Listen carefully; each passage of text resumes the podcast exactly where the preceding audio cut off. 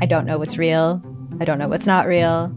Limited Capacity is a collection of six darkly amusing stories about the mysterious ways we interact with the internet and with each other. There's something going on with him. It's like an act. I don't trust him. What? You're staring at me like I should say something, but I, I don't really know what to do here. That's the whole name of the game. Don't talk about how the town isn't real. You understand? Limited Capacity, available now on CBC Listen or wherever you get your podcasts. This is a CBC podcast. You're listening to Chosen Family. It's a podcast. It's a live Facebook thing. It's a way of life. And it's produced and presented by the amazing people at FI.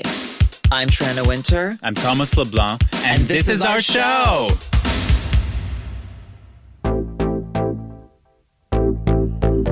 It's Tuesday. It's Chosen Family Day. Hello, Trana. Hey, Thomas. It's episode three of our podcast. We're here at the Phi Center.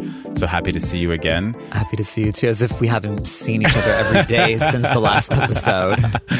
I have to say, I'm I'm so excited and happy that we're getting the amazing response that we people are.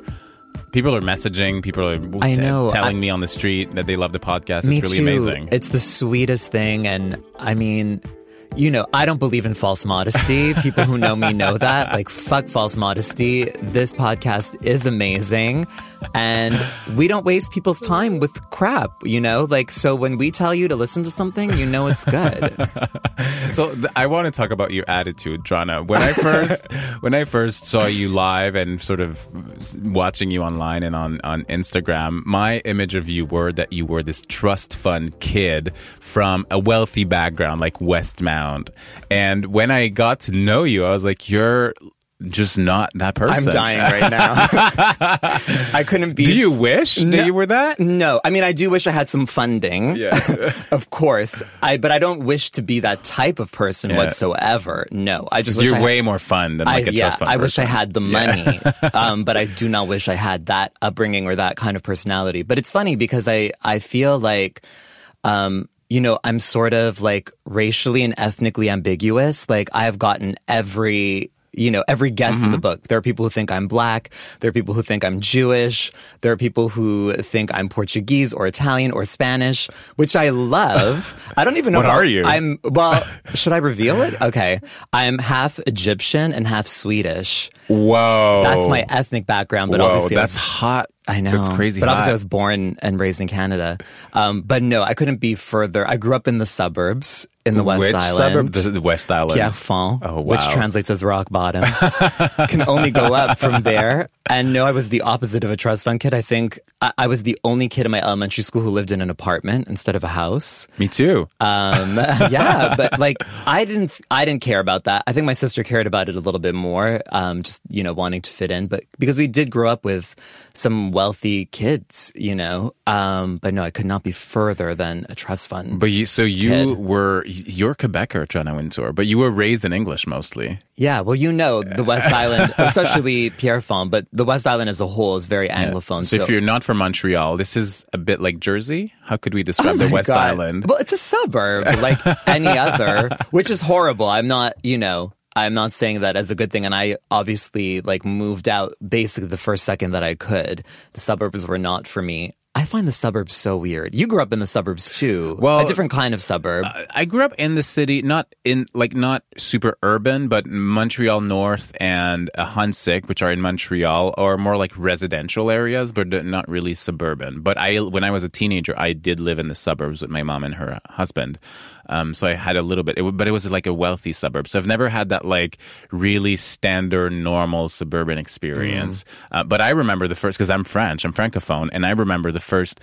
In Quebec, we call them Anglophones if you're listening from out of province. So Yeah. that's basically any English speaking person. The first Anglophones I met were Italians. and it's so funny because when I went to Italy, I was expecting everybody to be so fluent and so Anglo. And nobody spoke Italian. Uh, nobody spoke English. Right. When I was in Italy. Yeah, there were a lot of Italian kids that I grew up with too. And I mean, it's so funny. I remember they all used to pronounce the word sandwich as sandwich.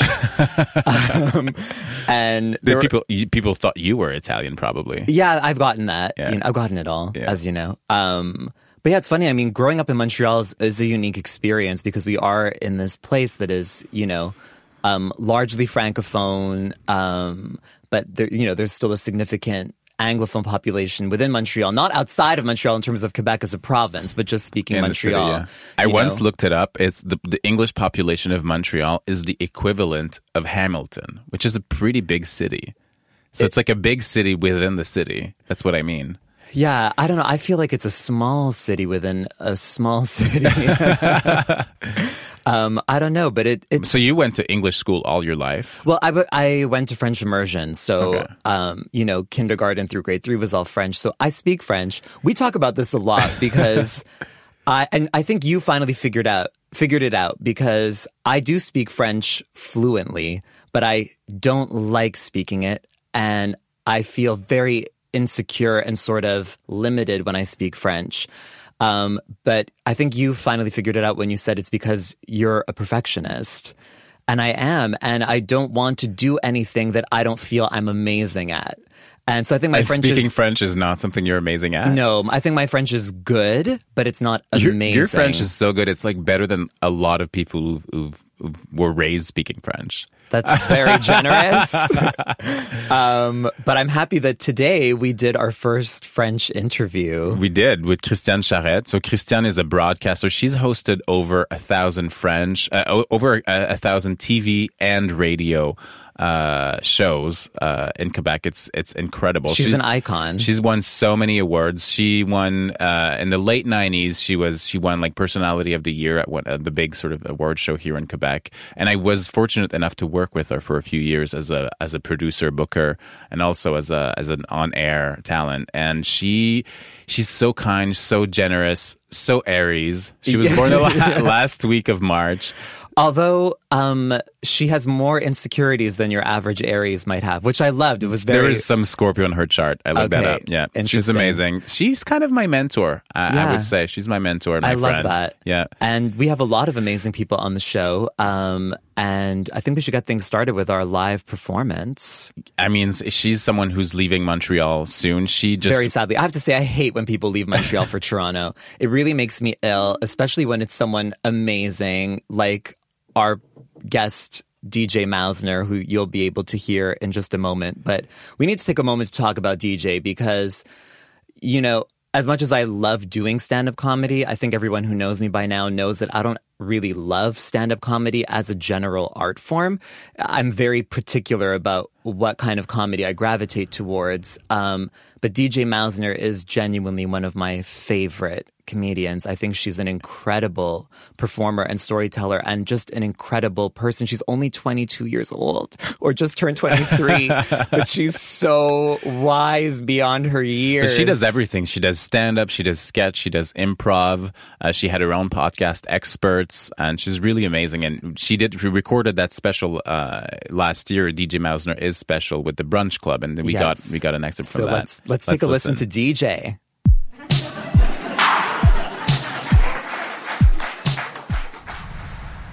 I'm 22 now, and dating is even worse. Dating is a nightmare uh, because no one in their 20s knows how to treat each other. We just have no, we just treat each other like garbage.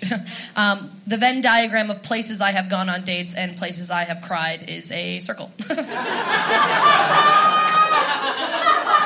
That's 100% overlap. Put a graph here in post as well. Now that we're talking CGI. Yeah. Um, and even when I, the date itself isn't bad, somehow someone in my age group manages to ruin it. Like, I was on a date with this girl and things were going fantastically. We were having beers, it was wonderful, great environment, we were chatting, it's great. And then, like, you know when you can feel someone watching you? So I turned around and there were these two guys, and I don't know these guys. Like, I don't, I don't know them.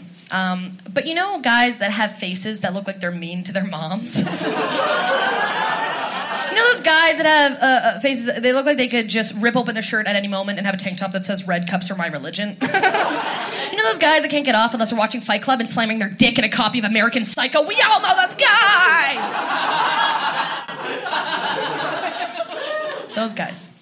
So one split second of eye contact, they're like, "I would love to come over because we certainly will be having sex, right?" So they walk over and they sit down and like we're trying, we're trying. Me and this girl are trying. We're trying our best to, like, you know, outside of pointing to my haircut and waving around a Birkenstock to be like, we're gay, we're gay, we're gay, you know, to no avail. So unfortunately, it gets to a point where I just turn to them and I'm like, listen, we are on a date and we're not interested. And the vibe immediately changes. Like the, one of the guys turns to his friend and they like share a look, and then he turns back and he's like, "Okay, so then which one of you's the guy and which one of you's the girl?" And I'm like, "I will answer you, um, but first I need to know which one of you is going to try and fuck us, and which one of you is going to try and murder us." hmm And you know what? They never got their answer because they were out of there so fast. All that was left was like two supreme snapbacks just spinning cartoonishly where their heads were. Cartoonishly. You know? So, Trina, I wanted to call my friend Samuel Hodge. He lives in Sydney, Australia. He's an amazing visual artist, uh, got exhibitions all around the world. He does a mix of photography and mixed media, collage, multidisciplinary. He does a bit of performance work. Um, he's truly, truly incredible. And I've just watching him, he's not super present online, but I saw that he was, um, he went to a march for marriage equality in Australia because can you believe that Australia doesn't have marriage equality I for know. queer people? It's the gayest place in the It's- world. I mean, the land of Kylie does not have marriage equality. Isn't Who- that insane? yeah, it blows my mind. It blows my mind. So I met Samuel a few years ago in Brooklyn because he's friends with a friend who's really into like archives, and so I got to call him and and sort of see what he was working on and and talk about that.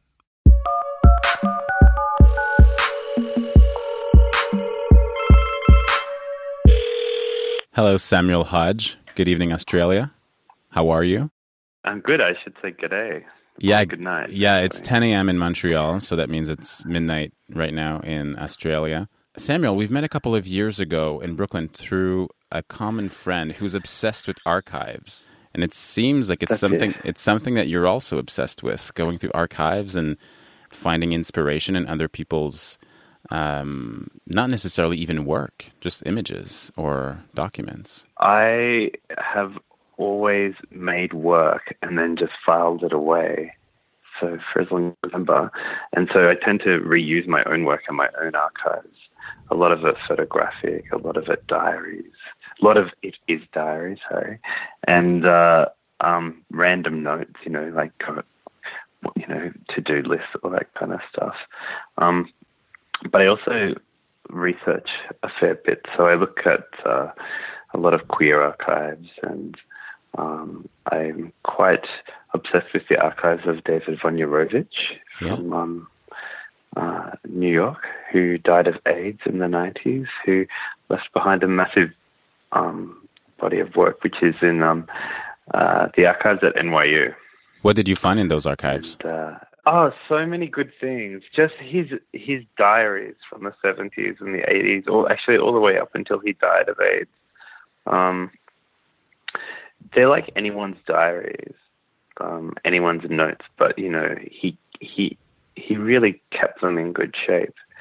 Um, and um, I went there a couple of years ago. I think it was the year that we met and I uh, kind of hand copied out my favorite things. Really, really boring parts actually that were things like you know, contact this person. Um, all this stuff from when you're really young and you've got this kind of drive and you're kind of obnoxiously contacting people. to, you know, Like what I'm doing know, right now, you know like calling you. you. Oh yeah, so obnoxious. What do you think someone from that generation would uh, make of the current fight for marriage equality? Because in Australia, mar- like marriage equality for LGBTQ uh, people is is not legal yet. What do you think they would make of that fight? No, holy shit! I think um, I can swear, can't I? Um, Yeah, of course. Um, um, um, he um, I I imagine he would be quite dumbfounded. Um, I'm, I mean, I think everyone in Australia is quite surprised that this is the case here. You know, we make out that we were one of the most progressive um, societies with with um, queer rights, and um, um, sadly, we're kind of the one of the But right now, a lot of people are marching in Australia for marriage equality. Um, you've been marching. Yeah, Do you think it's going to happen? Yeah, we would hope so by the end of the year. But the the the issue is that the government is um, has been um, pushing to do what we call a, a um, well, first of all, a plebiscite. They were going to hold a, a, a popular vote that everyone would have to contend with, and of course, no one was happy with their rights being, being put to public vote. So that was fought, and then finally, the the government has put it through in a postal vote. So this, and then following days, we will receive a letter in the mail that um, gives us the opportunity to say yes or no to marriage equality. If, if we get 90% uh, yes vote for marriage equality, the government can still just ignore that. You know, it's the whole the whole process that has had to happen has been pretty triggering, I would say, for a lot of people here. Um, there's been a lot of hate, um, a lot of uh, anti-gay campaigning as well. A lot Right. of um, quite horrifying. People come out of the shadows in moments propaganda. like this. Yeah. Uh, In the days ahead, what are you working on? what am I doing? Oh, I'm currently writing a performance that I'm doing, which I'm testing out next week in Sydney. Yeah. Um, it's a kind of an experimental performance about uh, my archives. That's the next project. Well, I'll let you go to sleep. Thank you so, so much for taking the call and for speaking to me tonight in Sydney. And uh, sleep tight. Take care. Thank you.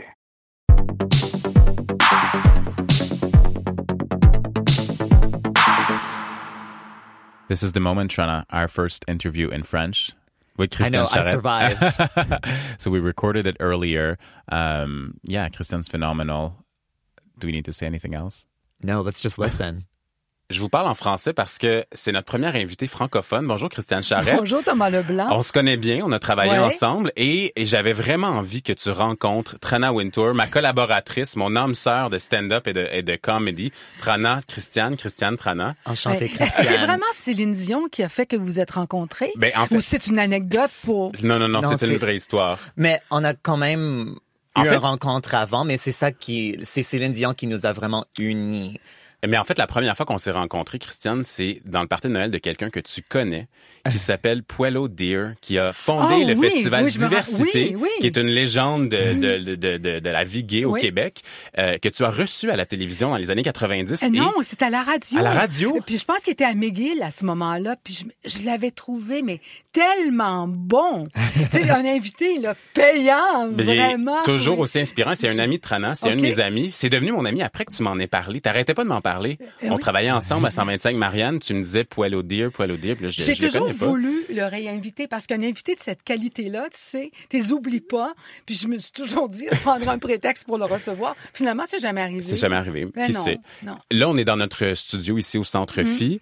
Euh, nous, quand on est arrivé, on trouvait que ça faisait un peu euh, Charlie Rose, Larry King live, mais Ben, ça fait Chosen Family en rose.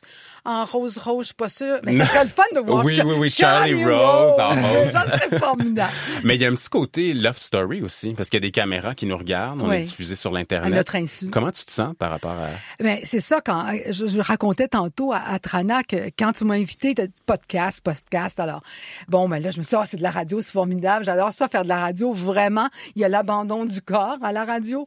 Alors puis après ça, tu me l'as pourtant dit, mais on dirait que mon cerveau a pas entendu Facebook, YouTube, tu sais, ça a pas accroché.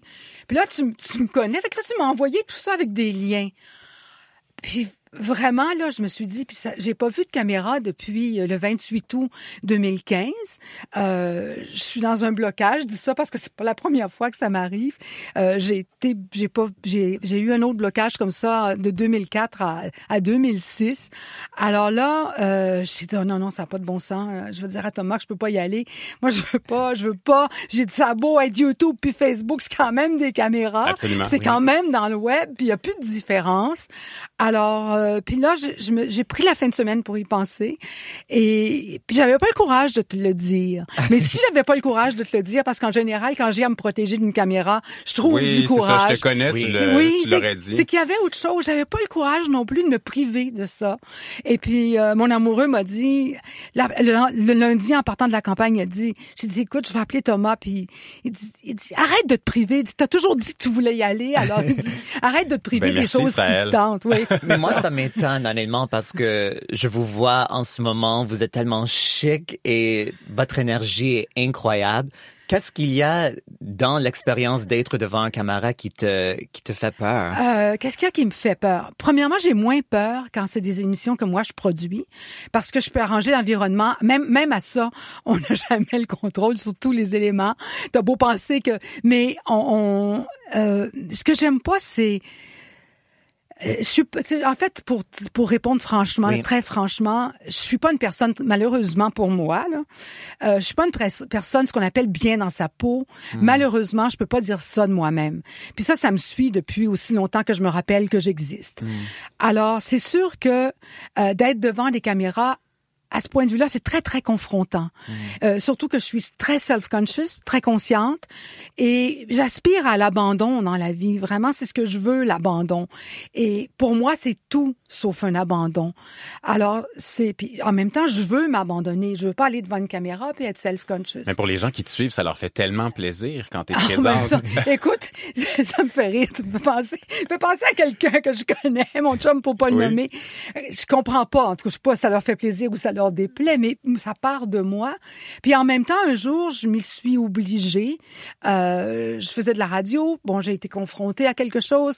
Et puis, je m'y suis obligée en me disant qu'il fallait franchir ça et que ça, ça m'imposait de comment pourrais-je dire de transcender une limite? En tout cas de pas être freiné tout le temps par un Mhm. blocage c'est un excellent enseigne- enseignement de se voir ben je pense que tous les deux vous le savez Mais Euh, quel je- regard justement tu portes Oui. sur no- nous notre génération si on n'est pas si on prend pas des selfies si on n'est pas sur sais. Instagram on n'existe pas Ben, on n'a pas de carrière Mais je le sais, mais, mais écoute, je pense que c'est la même chose pour tout le monde aussi, parce que avant c'était une chose, t'allais à la télé, mais maintenant tu peux pas y échapper. C'est présent, c'est partout. Mais je pense que vous êtes, euh, en tout cas, peut-être qu'on généralise parce qu'il y a sûrement des timides dans votre génération Oui. aussi. Puis ça doit être très souffrant pour eux aussi. Euh, J'en suis certaine, mais l'image est complètement intégrée. Puis, mais c'est l'image est complètement intégrée maintenant. C'est une autre affaire. Mais toi, tu regardes tout, tu vois tout. Tu... Pas mal d'affaires. Pas mal d'affaires.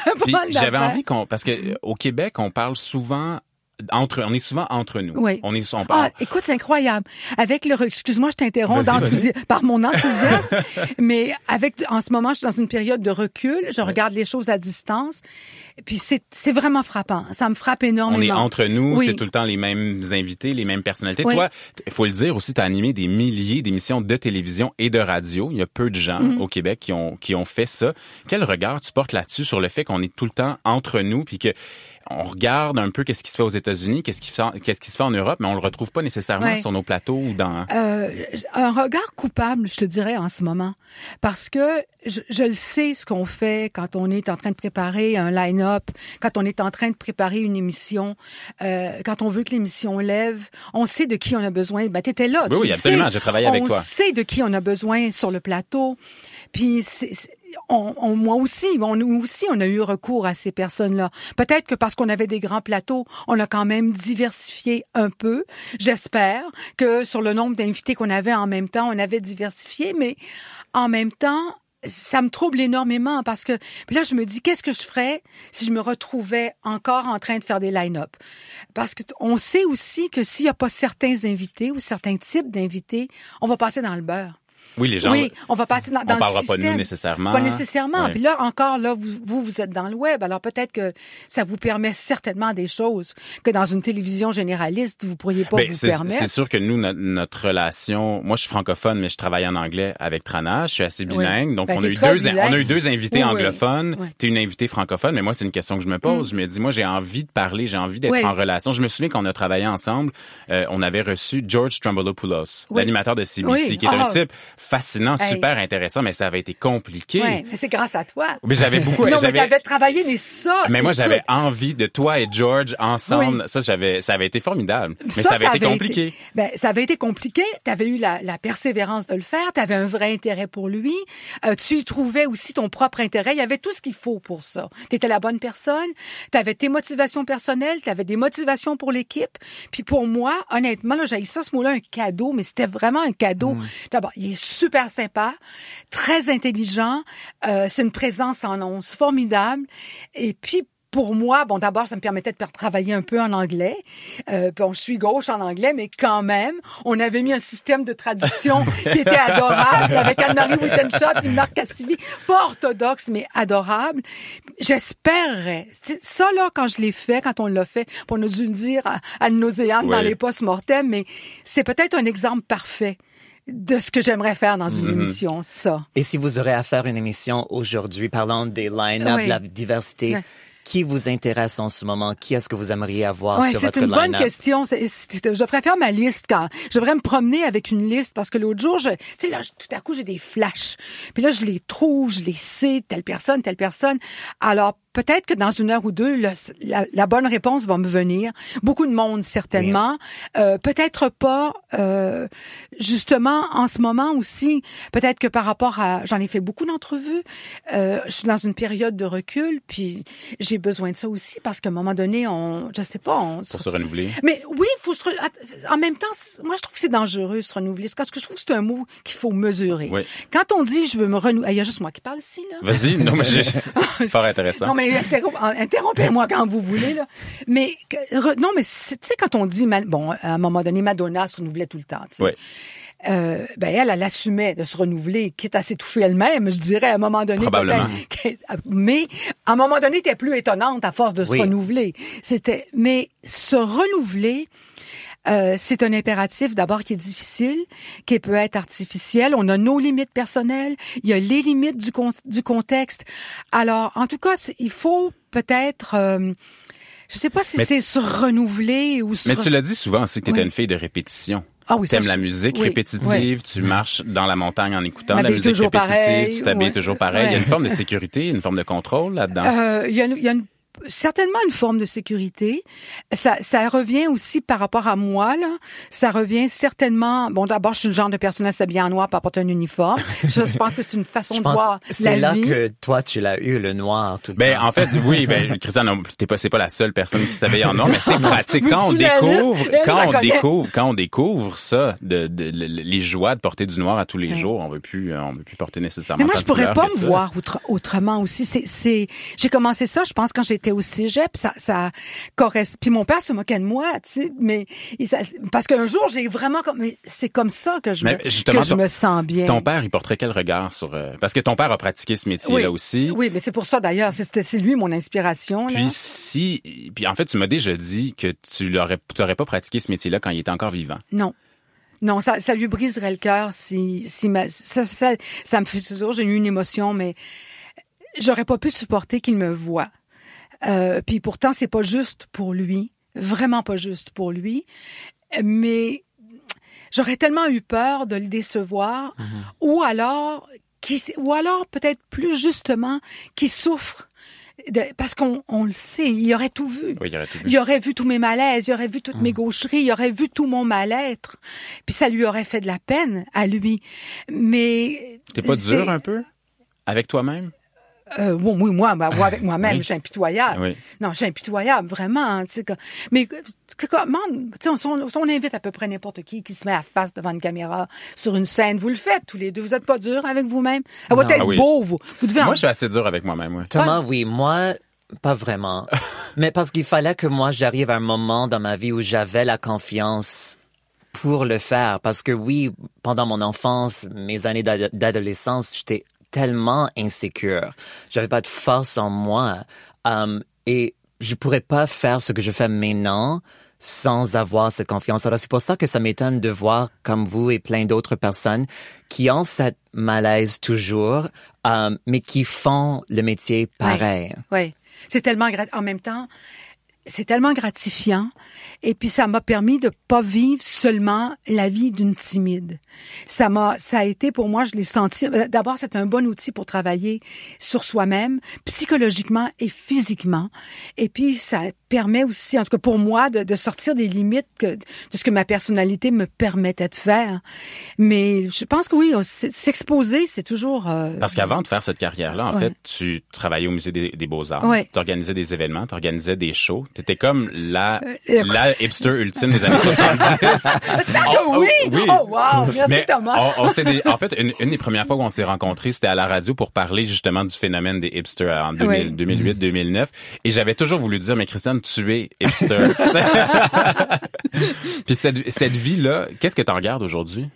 Euh, Qu'est-ce que j'en regarde aujourd'hui? Euh, en ce moment, euh, en, en étant en, en- retrait des médias, je sais pas, il y a quelque chose qui revient de ça.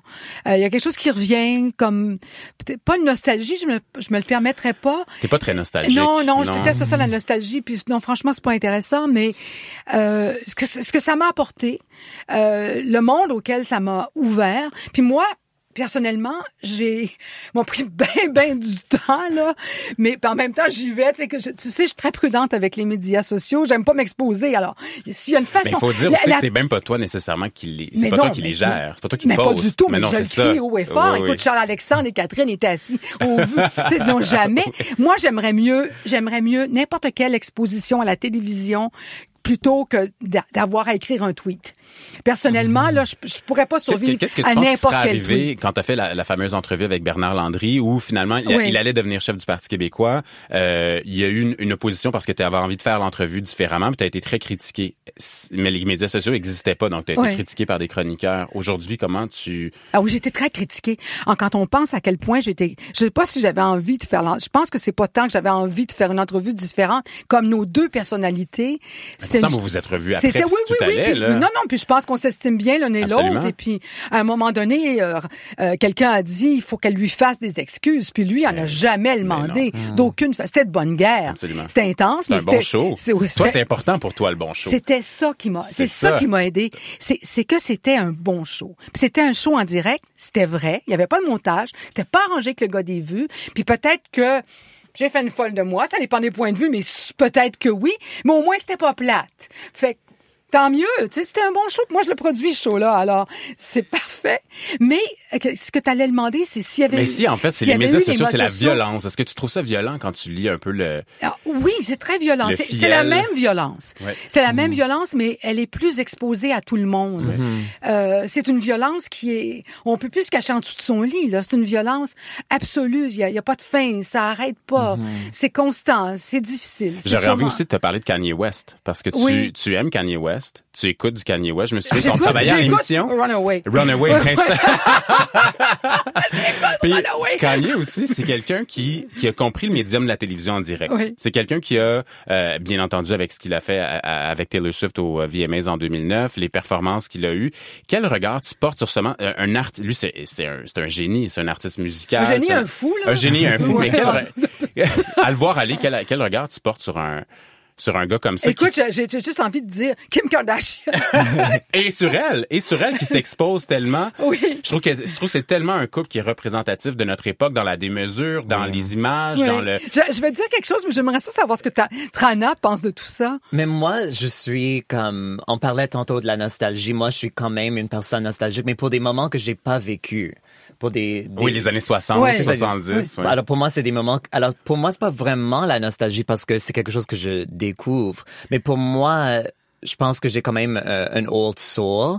Alors pour moi, Kanye West, Kim Kardashian, ça, ça m'intéresse pas. Ça, ça, me- it repulses me. Ah Moi, je pense que Um, Kim- Kim Kardashian, c'est une artiste de performance. Pour moi, la superficialité Ouais. du moment qu'on vit, je ne peux pas. C'est quelque chose. C'est pas quelque chose qui m'intéresse. Moi, je sens toujours comme j'étais pas né à la bonne époque.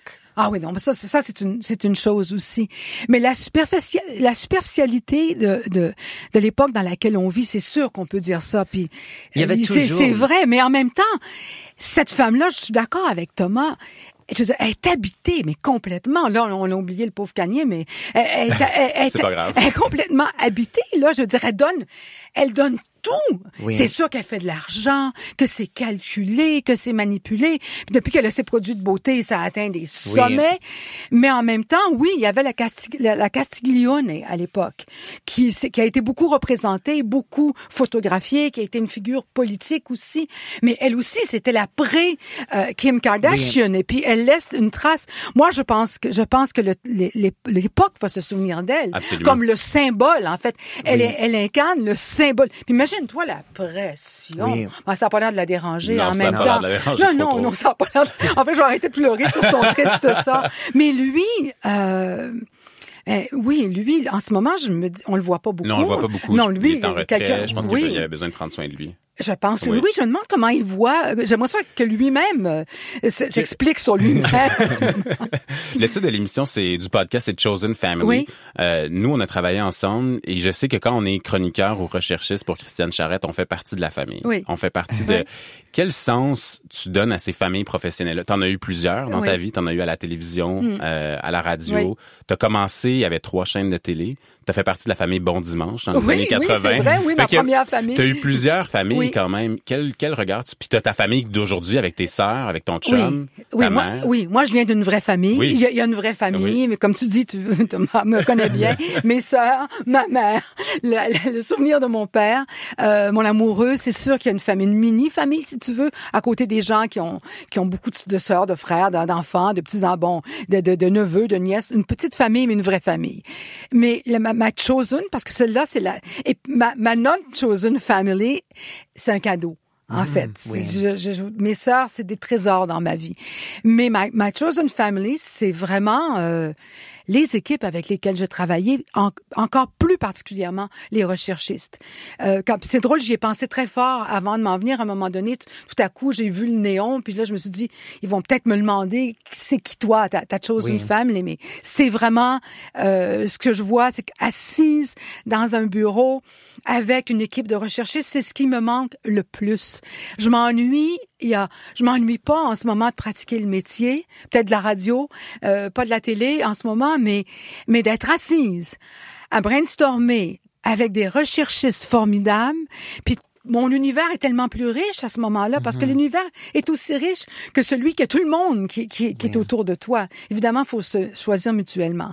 Oui, Est-ce qu'il y a quelque chose qui remplace cette expérience de brainstorm dans votre vie de recul? Euh, c'est- ouf, Qu'est-ce qu'il y a quelque chose qui remplace euh, peut-être peut-être les, les quelques contacts que je garde euh, avec les recherchistes, il y en a que je vois plus souvent dans la vie, euh, de retrouver, on se retrouve puis on se retrouve tout de suite, puis on se connaît. En tout cas, certainement les recherchistes, bon, qui ont pu travailler avec moi puis avec lesquels j'ai pu travailler parce qu'on s'est choisi, euh, me connaissent probablement pratiquement aussi bien que ma famille, je pense, Je- parce que je suis vraiment je veux dire, franchement, euh, euh, dans ce contexte-là, d'avoir préparé une émission, j'ai aucun recul, aucune distance. C'est, moi, moi, moi. Il me voit dans, dans mon pire, mon meilleur, mes plus Bon, grandes fragilités. Non, mais quand même. Puis, euh, mais- puis une des chances aussi quand on est quand on a fait partie de cette chosen family là, c'est de rencontrer Israël, qui est comme un pilier dans ta vie. T'as parlé un peu de lui quand on a fait Surtout quand l'émission. on faisait 125, 125 Marianne, Marianne, parce que c'était dans son studio d'artiste, oui. Et, et il a comme une euh, Israël, c'est un juif anglophone de Montréal. Ouais. Il a comme euh,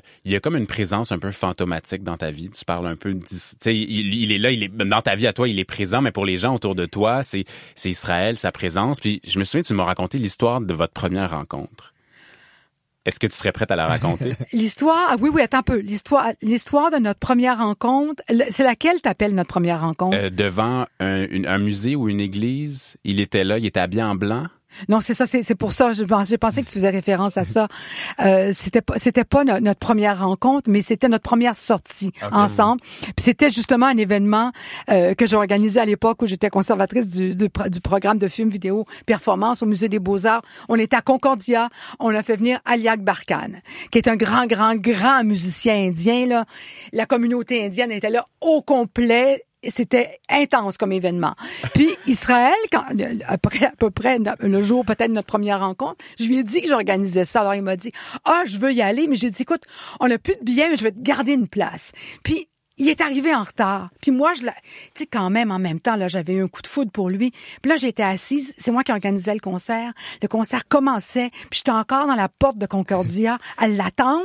Puis là, je commençais à pas trouver ça drôle du tout. Puis là, arrive un gars avec des cheveux jusque-là, habillé dans un dans un soute blanc, mais tu sais, un tailleur, mais une veste, puis des pantalons super serrés, puis des bottes genre de cow-boy euh, un peu haut. Un bum total. Un bum fini. Puis là, il me regarde, le gars, puis il me fait... Puis moi, je me lève, puis je le suis. Ben, Je l'ai suivi, mais pourquoi? Mais ça m'a pris longtemps à me rendre compte que c'était Israël.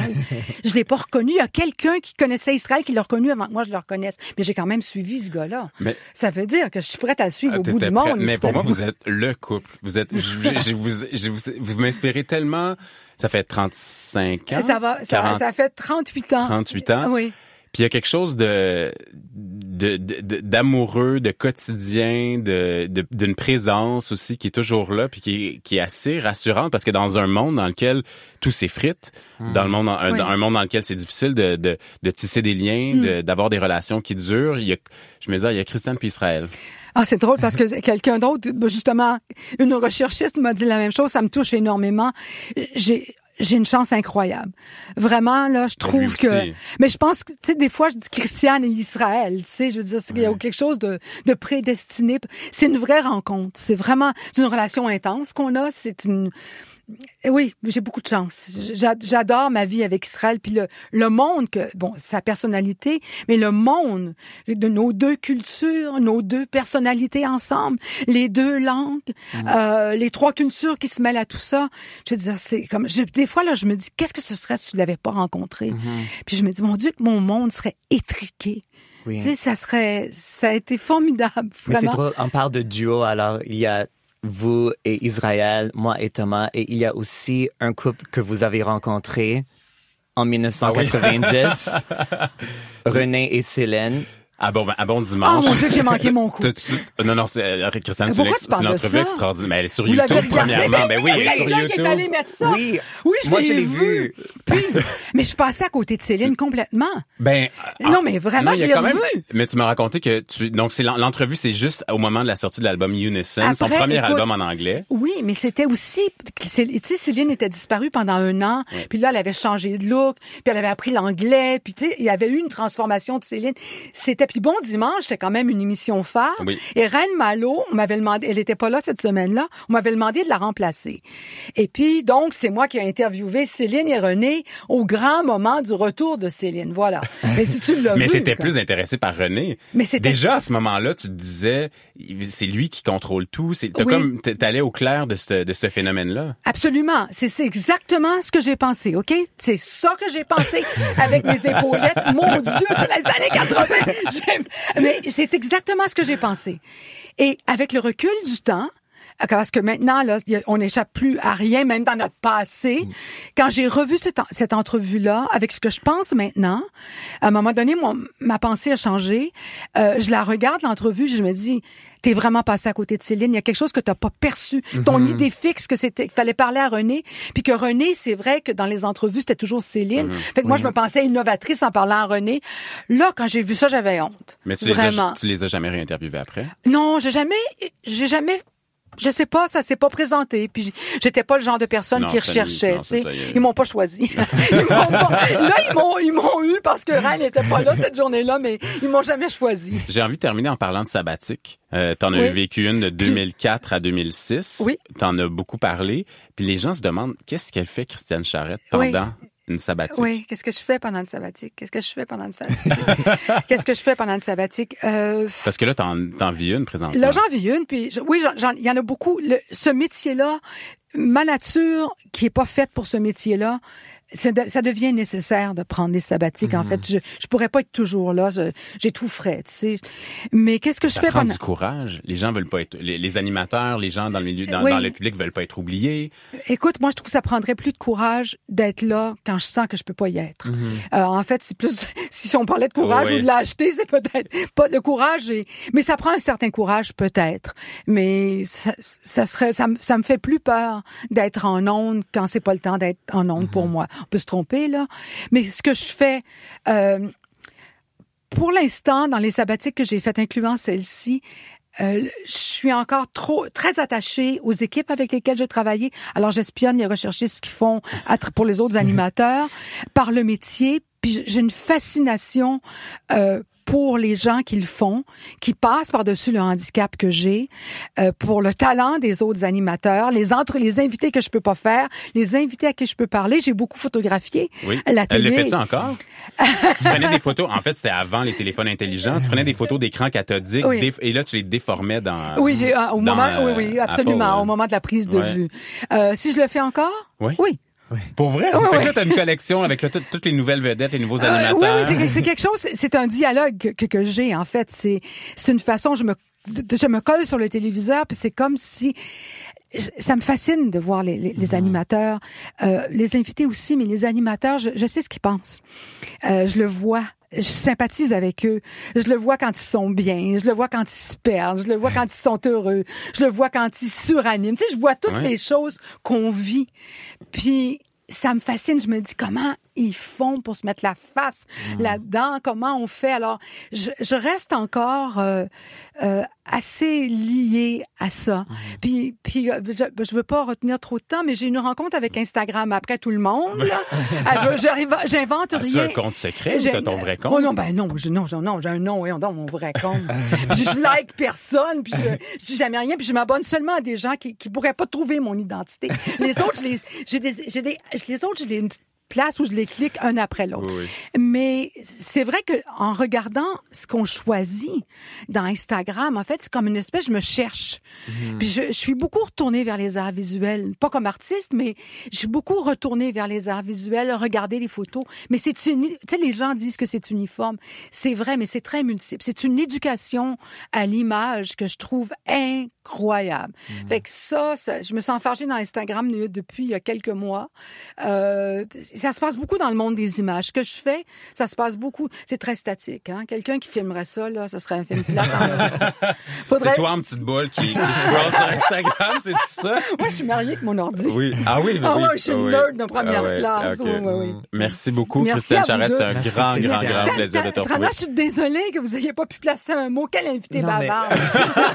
ben, moi, que tu fais ajouter quelque chose, Trana? Non, mais j'ai rien à ajouter, mais j'espère que vous revenez Oui. au métier. Oui, on veut, on veut se retrouver à la télévision, à la radio. On sait jamais. Oui. Tout à coup, il y a une place. Je sens, Il coup, va en avoir sens- une, Non, mais Christiane. tout à coup, je sens que il c'est- faut, faut être dans le momentum. Il peut y avoir des places des fois, mais il faut pas les prendre. Mais tout à coup, je sens que oui. Tu sais, ça serait merveilleux. On se le souhaite à nous aussi. Oui. Merci, Christiane. Merci à vous deux. Merci beaucoup. Obsession. What are you obsessed with? What am I obsessed with? Obsessions, Trana. What are you obsessed with this week?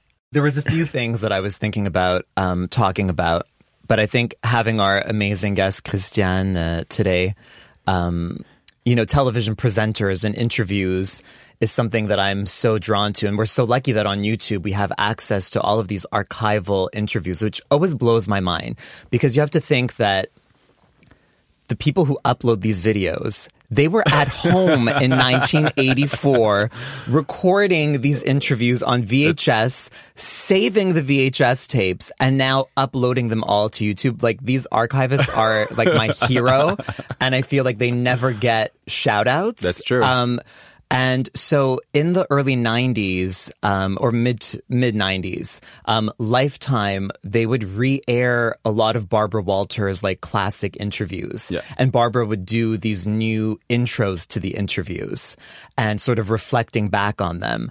And I'm just obsessed with it. Like everyone you can imagine from Raquel Welch to Michelle Pfeiffer, um, just all of Barbara Walters' best interviews. But what's hilarious and sort of my obsession in this is just how awful an interviewer Barbara Walters actually was. Really? Like everyone regards her as being this like Saint Yeah, or- this you know, the woman who changed everything in broadcasting and she was a really lousy interviewer. And the thing that I love though in the awfulness is that Barbara was so obsessed with looks. So if there was a guest like Michelle Pfeiffer, who's, you know, unbelievably gorgeous, she would always ask, so to the gorgeous ones, she would always ask, do you know you're gorgeous? You know, like how does it how does, How it, does it feel, feel to be to gorgeous? hot? Yeah. And then when she would have more unconventional beauties like Sarah Jessica Parker and Barbara Streisand. What are you? Like Sarah Jessica Parker well, is no, beautiful. but not to Barbara Walters. Oh, my God. I think so. But Barbara, so with these unconventional beauties, Barbara Walters, you know, would ask them, and she would say, I found like Barbara actually like very blunt, um, but to the point of being rude and almost insulting. And you know, she would just sort of be like, you know, you're not you're not classically beautiful. But yet people think you're sexy. Like I'm just I'm obsessed with Barbara Walters' obsession with beauty. That's like she's it's so her funny. like primary concern. Like she herself is so obsessed. Do you think it says something about how she feels? absolutely and how she looks at women especially like Yeah. as if that's the ultimate thing that a woman in entertainment or even politics has to offer like that was you know barbara walters main concern and i think that's one of the things that made her such a lousy interviewer You do know that right now she's sort of in her house, not in coming dementia out. Yeah, she's sick. It's probably close to the end. i don't have sympathy for barbara walters sorry what are you obsessed with Um, so I'm obsessed with this Toronto-based duo. They're sisters. They're called Lola, um, and they they're playing Pop Montreal this week on Friday. Uh, they're playing Club Lambie with my friends Ghost Love, Amazing. and other bands. And I just like I- I discovered their music recently, and I'm obsessed. There's this one song. They say it's inspired by Gloria Estefan. There's like this like Latin beat to it. It's still indie pop, but Right. there's a sort of Latin element. not And- enough people are inspired by gloria estefan I mean, it's a pretty good name to drop. I know, I'm yeah, excited. Yeah, yeah. So, and they have one song that's called "Always Been." It's phenomenal. I love the song, and that's my obsession this week. We'll leave you on that. Thanks, everybody. You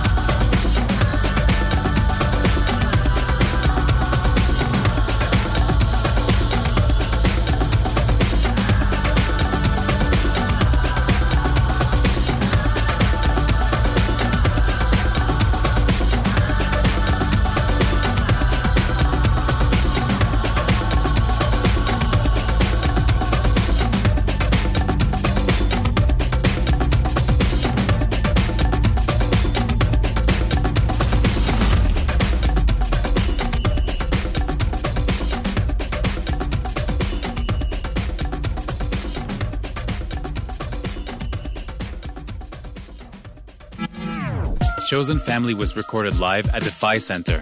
And we're so lucky to be working with them. They're the best. We're live on Facebook every second Tuesday at 11 Eastern. Follow the Phi Center on Facebook, Instagram, and Twitter. And follow us too. Our podcast is available on SoundCloud and iTunes. Give us a five star rating. Don't we deserve it? Thanks to Ghost Love for all the music. Thank you for listening, sharing, and laughing. We'll see you soon. Your family now.